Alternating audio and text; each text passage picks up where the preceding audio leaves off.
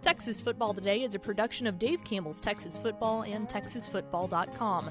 If you like the show, help us make it. Become a Dave Campbell's Texas Football insider at TexasFootball.com/subscribe. Besides helping us to make shows like this possible, you'll get two magazines, including our legendary summer edition, and a year of access to exclusive content on TexasFootball.com. That includes stuff like premium podcasts like Tep and Step, access to all 61 years of the magazine in our digital archives, recruiting analysis, and must see insight from the Dave Campbell's Texas football crew. If all of that sounds good to you, we hope you'll consider becoming a Dave Campbell's Texas Football insider at TexasFootball.com slash subscribe. That's TexasFootball.com slash subscribe. And thanks for listening. The Texas Football Today podcast is brought to you by Chocolate Milk, built by nature. You can watch Texas Football Today live weekdays at noon at texasfootball.com and on Facebook. And if you like the show, subscribe to the podcast vendor of your choice. Give us a positive rating and tell a friend.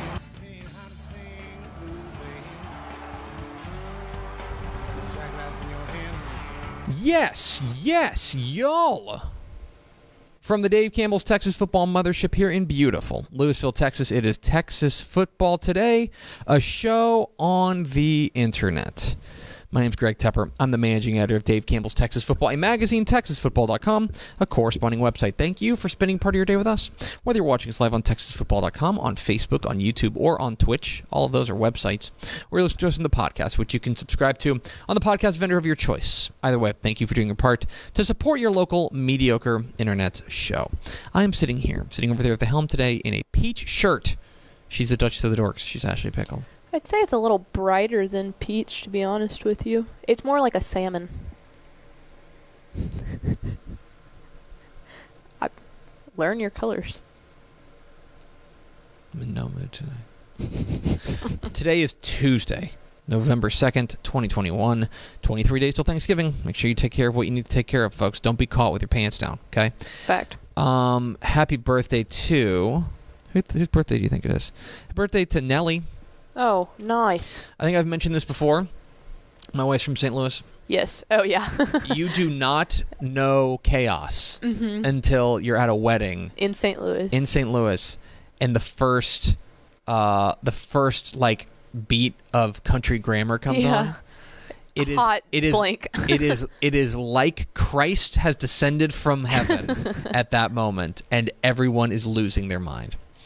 Episode 1273. On today's show, guys, we're going to recap the college football weekend. We're going to talk about the Hall of Famer Craig Way to all about all things high school football in the state of Texas. Perhaps we'll ask him about Texas as well. We'll unveil the DCTF top 10 plays of the week. Lots to do here on today's Big Tuesday. We're gonna start. I'm gonna start calling it Big Tuesday. Big It's Big Tuesday. Tuesday. It's Big Tuesday on Texas football today. That's like uh, that's like uh, big taco or big tuna. The uh, uh, what they used to call Jim, big tuna, big Tuesday. Yes, it's just like Some that. words Some words are the same. Do we first force through the door? It's the first big thing dork. that popped into my mind. Aaron Arbuckle, Greg Veet, Derek Del Rio, and John Neal. Welcome in, Wow, fellas. that's a bit of a remix first for. Yeah, it was not a it was not a veteran crew. That's fine. I like it. I like the new blood. Sometimes you gotta have some new blood. I agree. Pickle. Dave Campbell's Texas Football Impactful Leadership Award, presented by First National Bank of Omaha, will recognize 10 influential Texas high school football athletes who are leaders both on and off the field. Today, we are honoring Marcus Harbert of Wylie East High School. Congratulations to Marcus. He is the recipient of this week's Dave Campbell's Texas Football Impactful Leadership Award presented by our friends at First National Bank of Omaha. Read more about what makes Marcus a great leader at texasfootball.com. And thanks to our friends at First National Bank of Omaha. All right, pickle. Let's recap a little bit of the college football weekend and talk some uh, talk some ball. Talk some ball. That is that is what the kids say. Objectively, the what, our job is here. Uh, we asked some burning questions on Friday or on th- Thursday rather. Let's answer those questions in the affirmative. What, what did we ask on Thursday? I didn't. I don't know. I've I've I've drank a lot That's fair. of water. Very hydrated, and I'm ready. That's what I'm saying to answer these questions. Sure, fella. Um, first one, Baylor. What is the showcase matchup Saturday morning in Waco as they uh, they figured it out and took down the Longhorns? Uh, yeah. I'll tell you what it was, and when we mentioned this, all came down to, in my humble opinion, it all came down to whether or not Texas was able to run the ball. This is the Texas team that I think is re- reliant on running the ball, getting Bijan Robinson going, and Baylor, plain and simple, stacked him up. They held him to 116 yards, uh, or held Texas rushing to 116 yards uh, on the ground. They can live with that. Uh, they were they were ineffective running the ball, plain and simple. And that was the difference maker in that one. Mm-hmm. Obviously, when Texas was able to go out there and and you know w- w- you know took a lead and and, te- and Baylor was able to come back, but that is to me, look, that was the situation where it was it came into the most focus where Baylor's down, Baylor's down double digits yep. in the second half at that point, what Texas wants to do is go on long, sustained drives mm-hmm. and not give Baylor an opportunity to get back to that. The fact that they were able to hold the running game down and keep them from running out that clock is the reason why Baylor's seven and one. Right. And the reason why they, they went away with a win. Uh, and and yeah, it came down to that. Texas, when they run the ball, is pretty darn hard to stop. Mm-hmm. Texas, when they can't run the ball, is pretty average. Yeah, that's about the long and short of it. And I think that's really like a positive for Bears fans too to think about is even after like Gary Bohanon hadn't thrown an interception since he had been named mm-hmm. the starter, and then he comes out of the gate, throws two of them, and it's like, well, shoot, are we gonna be able to pull this out? And to know that your defense can kind of hang their mm-hmm. head, not hang their head on that, and, and, go back out there was huge for them. Yeah, I think that was the biggest uh, the biggest factor in this game, and uh, and Baylor comes away with a win. What's next, pickle? Up next, a yucky game. Texas State, can they hold Louisiana under 225 yards rushing yards? And I mean, a 45 nothing shutout was just well. Hold on, pickle. Did they hold on? Hold them. Though? Here's the good news. There is no good news when you lose 45 nothing. Um, let me make sure I get this right. I'm seeing that they held them to 160 something yards of total of, of rush. Which is even more embarrassing to go 45 to nothing. Um, they lose 45 to nothing. They did hold them. Let's make sure we get this right. They held them. No, never mind. 282. That's count. That's that's remo- That's removing garbage time. Um, yeah, 282. So no. Uh, look, look. Here's here's the thing because I'm looking at advanced score and they remove garbage time. Um, here's the thing. I think this is rock bottom for Texas State. It has to be. I think this is it, and I'm not. Uh, I don't know if, if firing Jake Spavital is the answer. It may be the only thing they have left in their bag is to do this. Um, he got the dreaded vote of confidence this week um, from the athletic department. Said we or we know we're disappointed in the football team, but Coach Spavital has our full has our full support. That is usually fired by a, uh, followed by a guy being fired. Mm-hmm. Um, this was a disastrous game for um, for Texas State. This is as bad probably as they've played all year, and that's certainly saying something. Um, Louisiana's pretty good, but it doesn't excuse that. Um, this was a horrific, horrific game for them, and everything, anything, uh, anything they wanted to do worked for for Louisiana, and they just couldn't they couldn't move the ball at all. I mean, they were they were miserable. Their success rate in this game uh, was thirty seven percent. That is not going to cut it. That's the thing for Spavital to be able to stick around at the beginning of the year. Really, what we talked about was you just have to go out there and do something, and mm-hmm. it's like he can't even get them to do something the other to save th- the job. The other thing is they were they were consistently putting themselves in um in like third and long. Yeah, and you can't shoot could, yourself they, in they, the foot. They, could, they could not convert it. So yeah, bad times, bad times in San Marcos. What's next, pickle? More just bad times.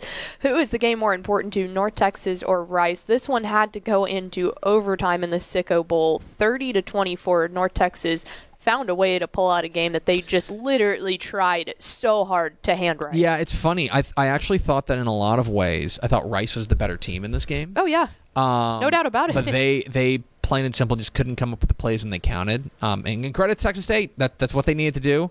A lot of this game, I think, like little things like special teams ended up being like making a big difference. That they were able to, you know, win field position battles and things like that. And North Texas was able to kind of gut out a win. Um, this was ugly. This was horrific. Um, I don't think either of these teams feel good about it um, because I think that they they went up against a bad team and they looked like that. Um, for Rice, this is, I think, very concerning. I'm not saying Mike Bloomgren's job's in jeopardy, no, because um, I think it's just a different situation at Rice. But to follow up what was a really impressive victory, mm-hmm. right, and to, to, a really impressive performance uh, in the win over UAB, to go out there and to to really really struggle like that, I thought was really disappointing. So, um, yeah, it was it was it was yucky. It was bad. Consistency You has to have- start at some point for Rice. Like you can't Well, and, and by the way, I, I do wanna- I- like it's worth mentioning that Wiley Green got hurt in this game. Yeah. and I and, and and before he came out, Wiley Green was actually playing okay. Mm-hmm. Um, I would I would say I'm not saying that that would have changed the game because Jake Constantine, I don't think he came in here and lost the game for him, but you do wonder. Mm-hmm. And and certainly for teams that are struggling, you need all hands on deck. And whenever you have to go to the backup, when you're when you're a struggling team and you go to your backup quarterback, especially considering Wiley Green had looked so good against against UAB, Yeah. I don't know. This was disappointing. Well, especially, and this is just one of those things too. Like we say that Wiley Green was the clear-cut starter, but then it's like they've been switching all year anyway. Yeah. So that's just the So the knows? consistency. Right. What's next, pickle?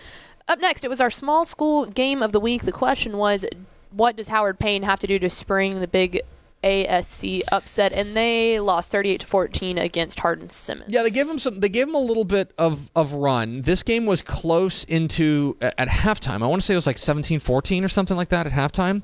Um, uh, the and, and basically Howard Payne kind of spit the bit in the, early in the second half, and um, it was 14-7 at half. Right, Howard Payne was down. Um, Hardin Simmons then returned the next kickoff, and then it was an interception, and it was like over from there.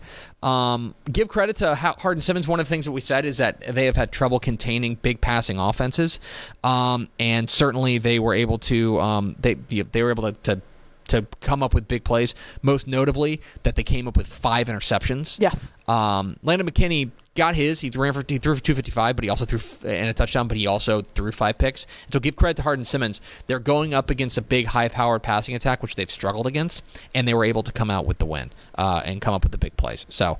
Um, you know, I, I think Howard Payne, as we'll talk about with Corey Hogue tomorrow, um, Howard Payne, I think they still got to feel really good about where they're going this season. But uh, obviously, whenever you play a team that's really good like this, you, you got to play perfect, and they, they certainly did not get do themselves any favors. What's next, Pickle? Up next, we head back to Big 12 action. Um, the question was, what is a reasonable expectation for Texas Tech the rest of the way? A 52 to 21 loss after losing their coach the week before. It was to Oklahoma, Look, by the way. This to Oklahoma. This game was never going to go any other way. Um, I mean, you certainly don't want to be on the on the wrong end of a Caleb Williams just like showcase, like a Caleb Williams Heisman game. right. Um, but we knew the defense was trouble was in trouble. Um, we It's been a wild week out there. I actually thought that Donovan Smith came in and played okay quarterback. Yeah. I thought he played okay. And, and I think that, that at times the offense looked like they had a little bit of life. They weren't able to run the ball worth crap, but they, they were able to throw the ball a bit. And, and yeah, I, look, it's a lost season for Tech. They were mm-hmm. never going to go to Norman and win this game. Most especially, they were never going to go to Norman and win this game with an interim coach right. You know, it is what it is. Uh, there, there are tougher game. There are still games ahead that they that they got to feel like they got to go out there and win. The one now you got you wish you had. Well, I mean, there's two of them, right? Um, yeah, you gotta wish you you got the game against TCU. Yep. that was the game you needed Yep. to have. Um, once that slipped through your fingers, that was the one that that was really the definite. Realistically, the way Texas is playing now, they should have had that one too. So it's just an anomaly there. All right, what's next, pickle? Up next, let's talk about those aforementioned Horn Frogs. Max Duggan over under on 275 and a half total yards. TCU, the game that uh, Oh, let God go almighty. of Gary Patterson after they lose 31 to 12 in Manhattan. Um. Okay, so let's first answer the question, which is over under 275 yards of total offense, and uh, the under, uh, big under, uh, significant under. Max Duggan ends up getting a grand total of 65 yards. oh, jeez. He got benched in this game for Chandler Morris. Um, and It was and just a wet fart. look, the defense is bad. We knew the defense is bad, but this is what happens when the offense like just doesn't show up. Yep. and it was and, and by the way zach evans didn't play in this game it was horrific uh, this was i mean uh, look i'm not saying that, that gary patterson like this is one of those things that after the fact if you look back at this game you go oh yeah i guess i can see that like it was it was a horrifying game now i thought actually chandler morris looked okay in relief Um, but Max Duggan, if he's going to go out there and, and, and, and spit the bit like this, I mean, they were. He could not be protected. The offensive line really failed him. They weren't able to run the ball with any sort of consistency. They had one basically long run from Kendre Miller, and that was it. Um, this was a bad. It was awful. This was this was. It wasn't rock bottom in the same way that like Texas State was rock bottom, but this was the worst TCU performance in years. I quit watching it. It's awful. like it, was, awful. It was, it was not enjoyable in the it slightest. was it was objectively like not fun to watch. Mm-hmm. What's next, pickle? Up next, so sad here. UTEP is 025 and 1 all time in Eastern Time Zone. Do they get their first ever win? Make that 026 and 1 as they drop it 28 to 25 against FAU. And darn it, They tried. Look, Ugh. here's the thing. Um, they were this this thing when I'll be honest when when they when FAU ran for a touchdown to put them up 28-10 2010 l- early in the fourth. I flipped it off. yeah, Um, give them give them credit. They came back and they stormed back and they and they had an opportunity late. they kept fighting. They kept fighting, but but in the end, it was not enough. Um, a lot of it just came down to the fact that, um, like their offense just didn't do enough. Their offense, they only had is this right? They had 211 yards of offense. That seems bad, guys. I'm gonna be honest. That seems real bad. Yeah, they had. Uh, n- no, that's not true. I'm sorry. That I, I was looking at the wrong number.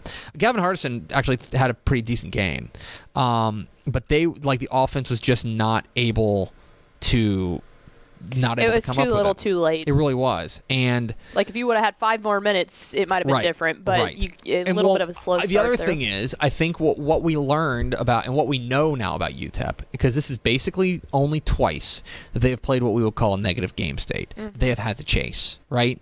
They are not built to chase. No. they've got to play from ahead. well, and they you, have to. you start to think too, with just the way that that program has been for so many years, it might. I'm sure that mentally there's a little bit of a, uh oh, now we have to try and do way too much to get us back up. You haven't.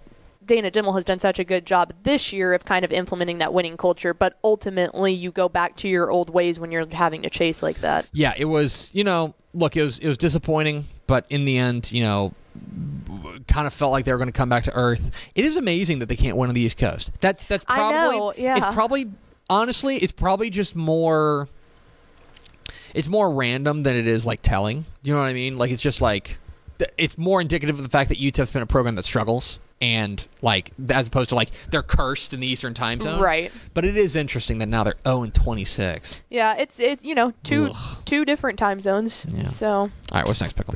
Up next, the game of the year there. Um, the question was who you got, Cougs or Ponies? Look, I believe I took them Cougs. You did, and with a 44 to 37 win, how about Houston? How about Houston? I mean, they they could do this. um, look, the biggest play of the game. The biggest play of the game was, um, of course, the the game-winning uh, kickoff return for a touchdown by Marcus Jones. mm-hmm. Um, remarkable. Give SMU a lot of credit for fighting back. Oh yeah, That they were down early in this game, and it kind of looked like in the first half, first quarter, kind of looked like Houston might run away from them. Yep. And like run away and hide. SMU had stomach for the fight. They came back in the end. Came up with one individual play that was just remarkable. Um, and now look, Houston's got to feel like they're in the driver's seat to play for an AAC championship, yeah, you have um, where they'll play Cincinnati, Mhm. and they could certainly play spoiler. I'll Yep. say that. Yep. You know, I hate to break it to you, but Houston's not getting in the playoff. But like, they can win a conference, and they can certainly ruin a lot of dreams along the way. They're going to be favored in the rest of their games, Yeah. and and they're going to be favored pretty pretty considerably in most of these games. So I don't. I, I think everything's in front of them now. SMU, you know, look, you got to hope now Houston kind of slips up, and, and you're able to go and, and maybe uh, sneak back into it. But in the end, um, what a, what a, what a game! What a win for, for Houston! What a win for Dana Dimel, uh, or not Dana Dimel, uh, Dana Holgorsen. Um, it just struck me we have two coaches named Dana in this state. Um, that is that's Welcome. that's the biggest win for him at Houston by a pretty considerable margin. And um, I mean, yeah, those are those are the kind of vibes that he was hoping to bring. I was you know? and that's what I feel like we expected when he got Yeah. hired. Like Mhm. this is this He is was- the program that we expected him to have, not the last two insane years. Dana Holgorsen was hired to win games like this, mm-hmm. plain and simple, and he did. He did. because Yeah. you know what? There's a lot of other coaches who were hired to win big games and they don't. Jim Harbaugh Yeah. has been holding on to his job for a long time and he hasn't won a game that matters at, at Michigan, right? You win the games that matter, and, he, and and the rest takes care of itself. That was a game that mattered there for for Dana Holgorsen, and he came away with a win. All right, there it is. There's our college football recap. We're Texas Football Today. We're here every weekday at noon on TexasFootball.com, talking football in the Lone Star State. You can follow us on Twitter at DCTF, like us on Facebook, Facebook.com slash Dave Campbell's. Follow us on Instagram, Instagram.com slash Dave Campbell's. And of course, see us at TexasFootball.com. Pickle, Dairy Max and Dave Campbell's Texas Football are proud present are, are, are proud to team up this year to honor excellence in coaching and the hard work that assistant coaches put in on behalf of their teams. Each week, the Texas football staff nominates four deserving assistant coaches for the Dairy Max, built by Chocolate Milk, Assistant Coach of the Week, and let fans decide on the winner via Twitter poll. It all leaves up to the Dairy Max, built by Chocolate Milk, Assistant Coach of the Year, decide at season's end. Your Week 10 Dairy Max, built by Chocolate Milk, Assistant Coach of the Week nominees. Clear Falls defensive coordinator Destry Cope. The Knights defense forced a pair of turnovers and held district rival Clear Creek to just 215 total yards of offense in a critical 13-7 win over the Wildcats. Crandall offensive coordinator Kevin Brewer, Chris Abram ran for 172 yards and four touchdowns to pace a 458-yard assault as the Pirates took down Corsicana 63-40. Lubbock Estacado defensive coordinator Jeff Litke. The Matadors pitched their third shutout of the season, capturing the District 2 4A Division II crown with a 21 0 win over Levelland. And finally, Goliad offensive coordinator John Levas. The Tigers racked up 603 yards of total offense, and Aiden Barrientes ran for five touchdowns in a 72 34 romp over Palacios, clinching a playoff spot. So those are your Dairy Max, built by Chocolate Milk, Assistant Coach of the Week nominees. Vote now on Twitter at DCTF.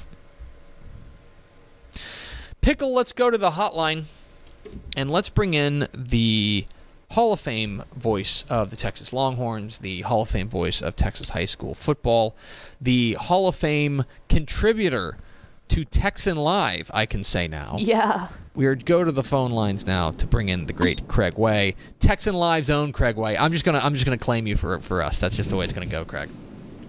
I'm fine being claimed. It's okay. I've, I've, I've lived a life of being unclaimed at times. So I'm, I'm good with that and looking forward to it. It's going to be fun Thursday night. Yeah, so for those who don't know, it's going to be Craig Way and I on the call on Texan Live for Pflugerville Weiss and Georgetown uh, in a, a, a pretty big showdown there in Central Texas. Pflugerville Weiss can clinch the outright district championship with a win. Georgetown's kind of in the thick of it. Uh, trying to, to shore up as best of a position as they can.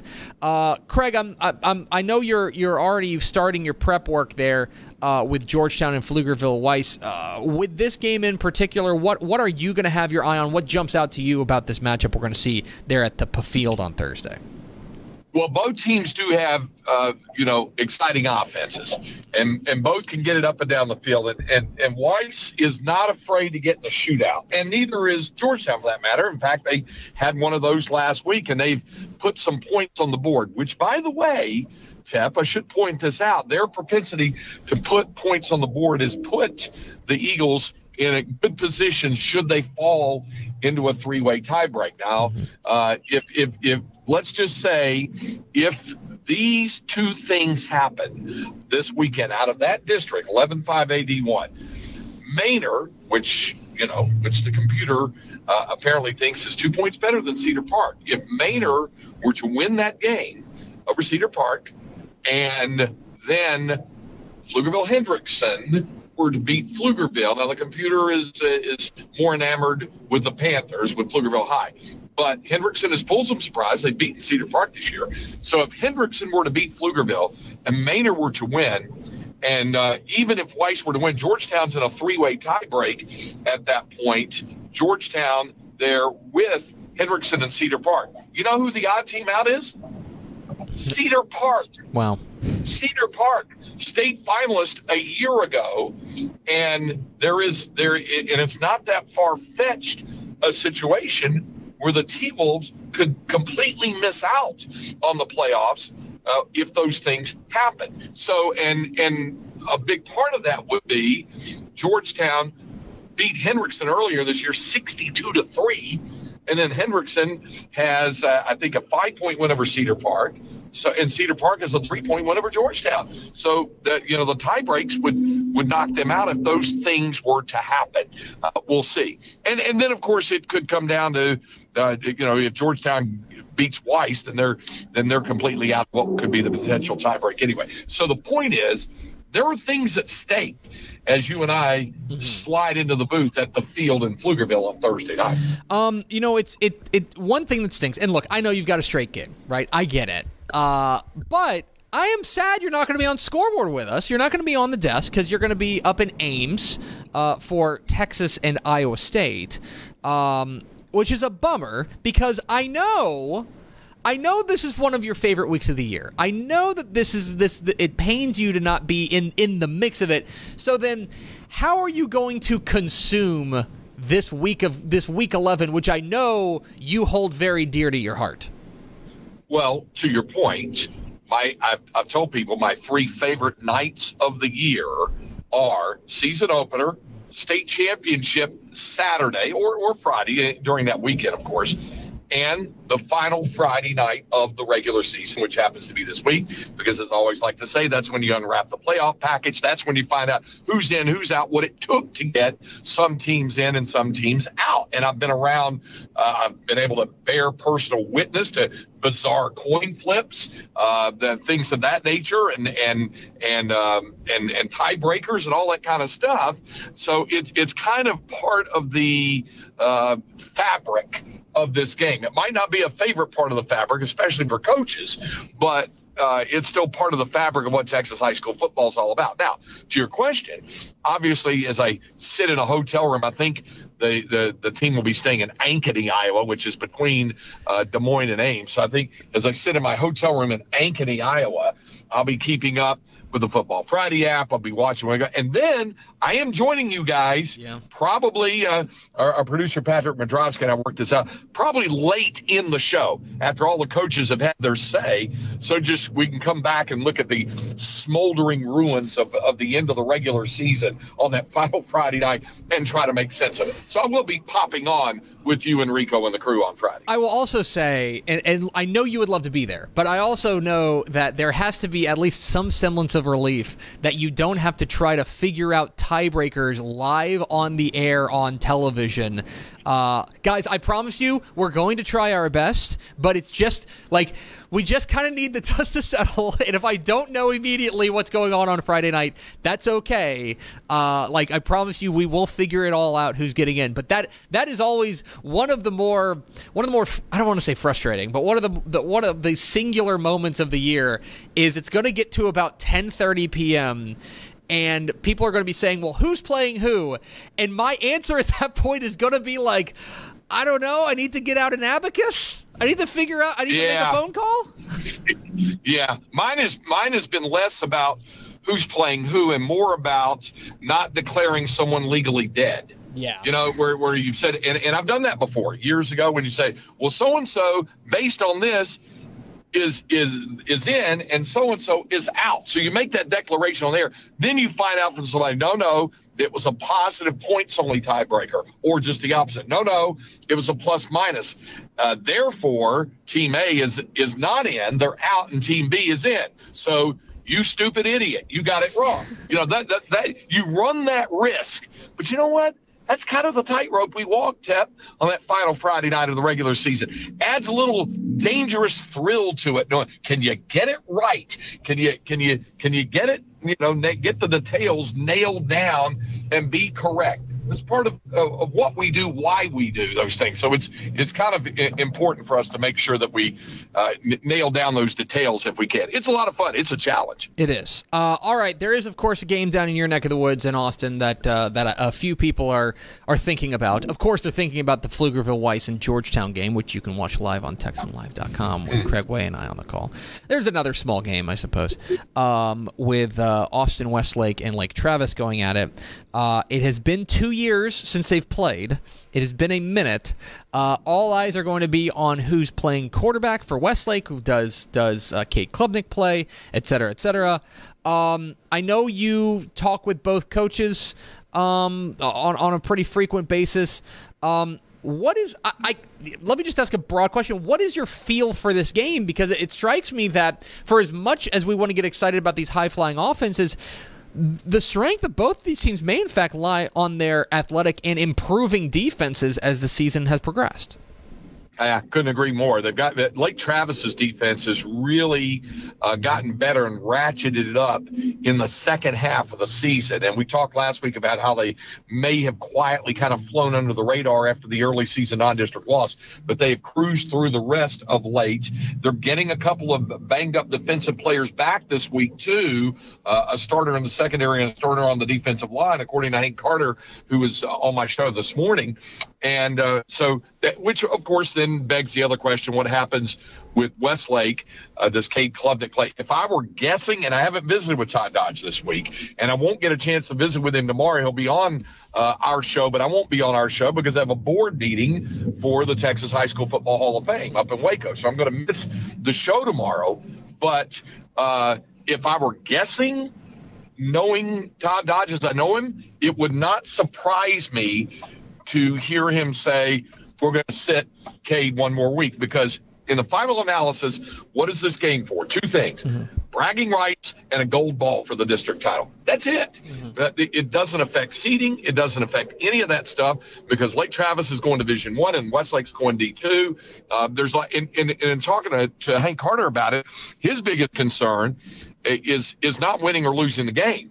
He wants to get everybody out of that game healthy. That's what he wants. Uh, and, and I'm sure that Coach Dodge wants the same thing. He wants to get those guys uh, out of the game and healthy. And if he can get those guys out of that and ready for the bi-district round of the playoffs, so much the better. And that that's that I think is the concern for both head coaches. Now, having said all that, it's a fascinating matchup and it is a rivalry thing. And Hank Carter did say that that they have noticed more electricity, and this is always the case with this game every year, more electricity from the community, from the families. He said, I think I think every player has had a nice breakfast for them cooked every morning by their moms because all the moms are fired up about this game. So that's that that's kind of what the, the the temperature is of this game, whereas the coaches are trying to keep their kids just focused on playing a good football game, get out of it healthy, and let's move on to the postseason. One last question for Craig Way, the Texas High School Football Hall of Famer, joins us every Tuesday here on Texas Football Today, and it is of course the mean one that I ask him every week. Craig, I'm going to give you an option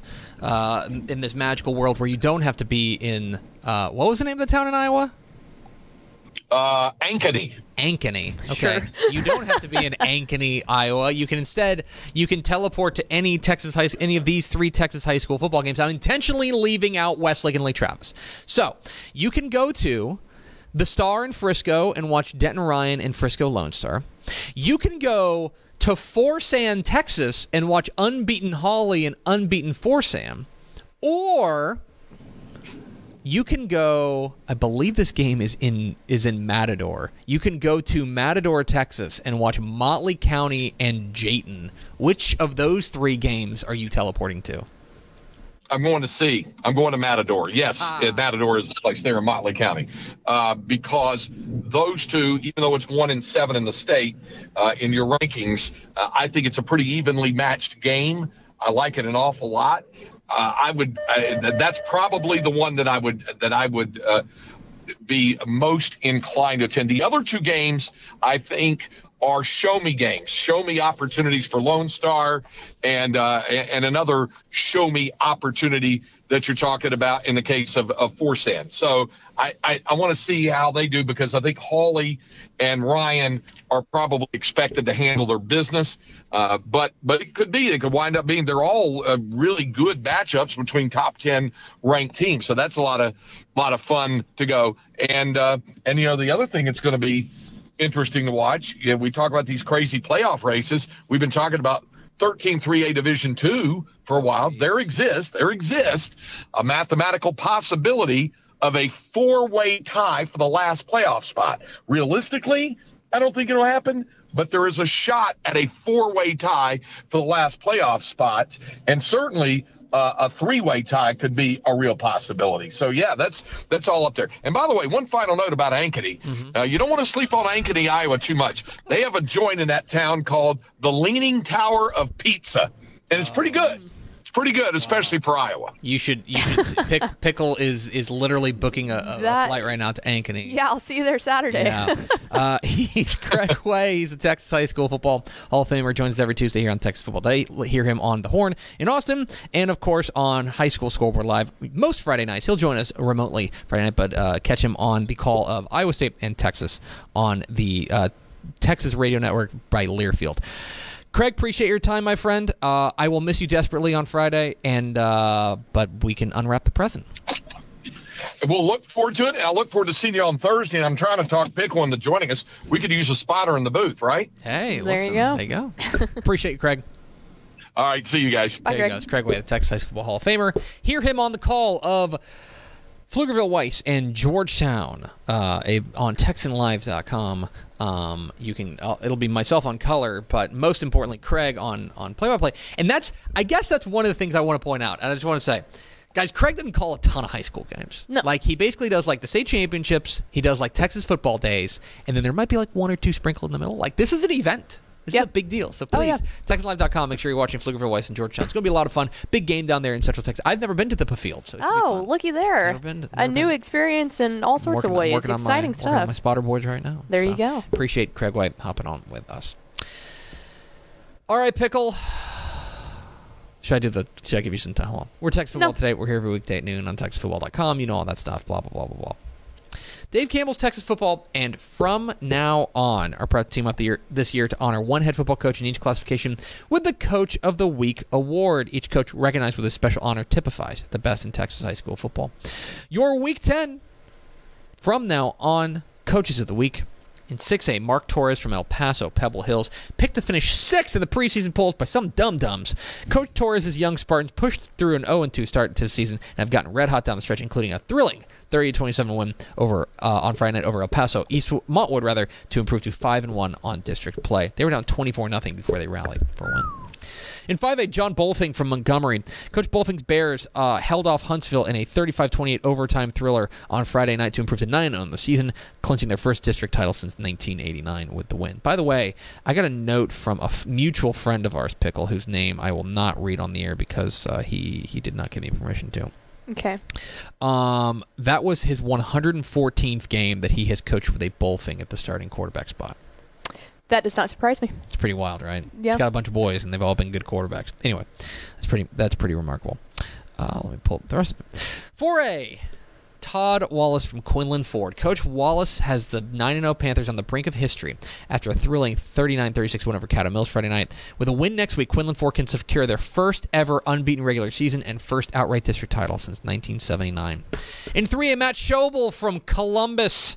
Coach Schobel has the Cardinals thinking Arlington could be in the plans after Columbus all but secured the district title in the brutal District 12 3A Division 1 with a hard fought 14 13 win over Hallettsville.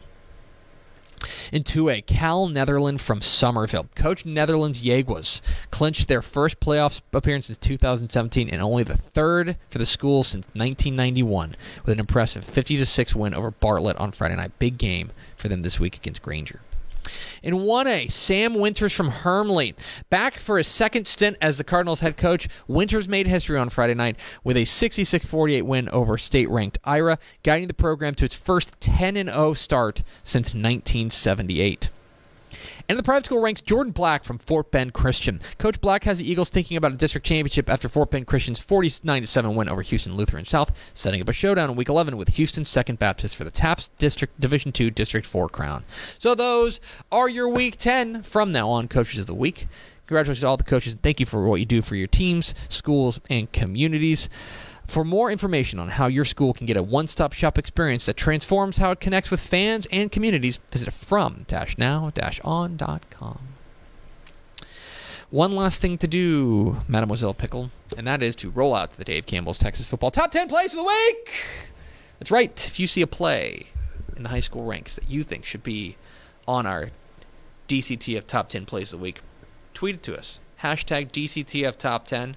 We will- Especially with the playoffs coming up. Oh, we yeah. know that there's going to be some ridiculous plays out there, and we don't want to miss any of So them. So need 'em. please tag us. tag us. Hashtag DCTF Top 10. We give you credit. Pickle goes through, scours the internet, looks for the best plays, puts them all together, puts some music on them, plays them on the show. Here's the DCTF top 10 plays of the week.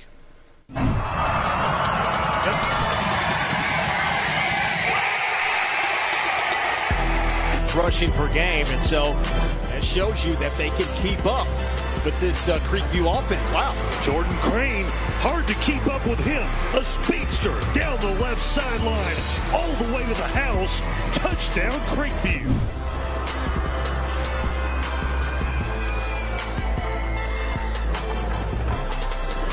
Here's the return. This time, Johnson again. One man to beat.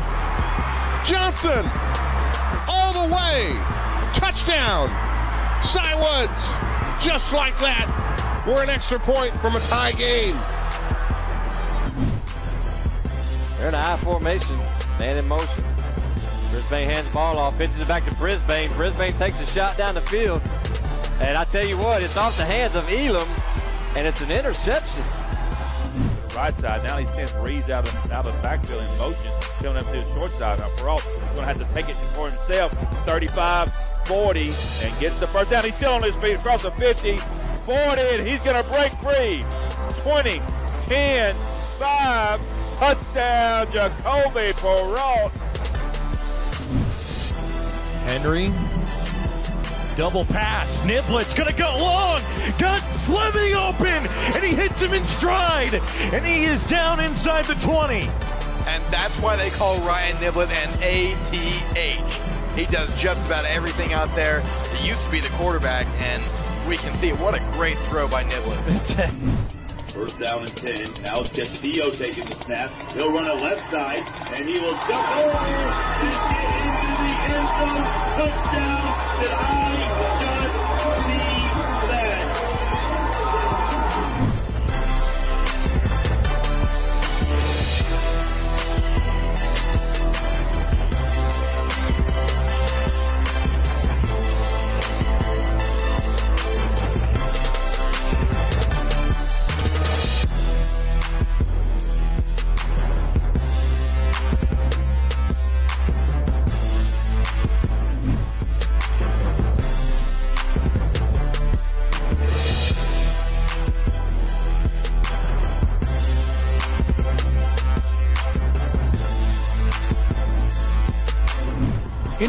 backfield with McDonough. Cedar Hill's defense is on the field. Fans are on their feet.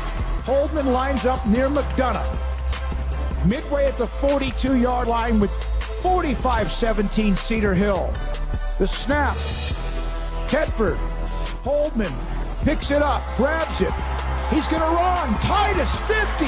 Titus 40. Titus Holdman 20. What a moment! Touchdown! Titus Holman!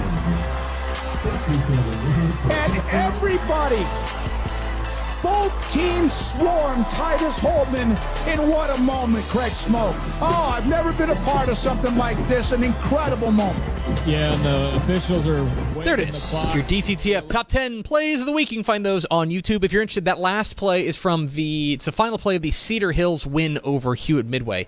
That is um, special needs player Titus Holdman from mm. Midway who uh, broke the long touchdown run there. Our friend uh, our friend David Smoke and Craig Smoke on the call there, um, and uh, fantastic stuff. Play of the week certainly, and uh, and and as I mentioned on um, on scoreboard when we had that highlight. That was one of our plays of the night on on, on Bally Sports Southwest. Mm-hmm. Um, not a surprise, uh, considering the class acts on both sides with Carlos Lynn uh, over there at Cedar Hill and Shane Anderson. I love that Midway. they celebrate with him yep. too. That was awesome. Both Most teams certainly. out there Most just certainly. that was very very easily, cool. easily. No, no con. Sorry, sorry to all the one-handed catches and stuff. Yeah, no. Uh, y'all are all there. fighting for second place this week. Titus Holdman gets our play of the week. Let's go to Ashley Pickle for America's second favorite segment. Final thoughts. Um, just want to remind some people too. I think that Facebook, um, the chat has been messing up for some people. It seems to be working for some, doesn't work for others. That I just want to remind everyone that we are on YouTube every single day and Twitch. And so Twitch. if you are tired of any comment things or, or anything going wrong on Facebook, you are welcome to come join us. That's YouTube.com/slash Dave Campbell's TF. And the other thing with YouTube is that we cut all of the clips from the show. Yeah. So if you miss anything, go back and watch it. They're cut th- that day. So Yeah. just a just kind of some housekeeping right. stuff for anyone who's kind of new around these parts, Yeah. especially since playoffs are coming around. Every we every tend show, to get new people. every show is somebody's first. Yeah. You know what I mean? And so, um, hi, we're an internet show, and we've done this. What's today's Far episode? too long. Um, 1,271. 273. Oh, that's too many. That's at least three too many.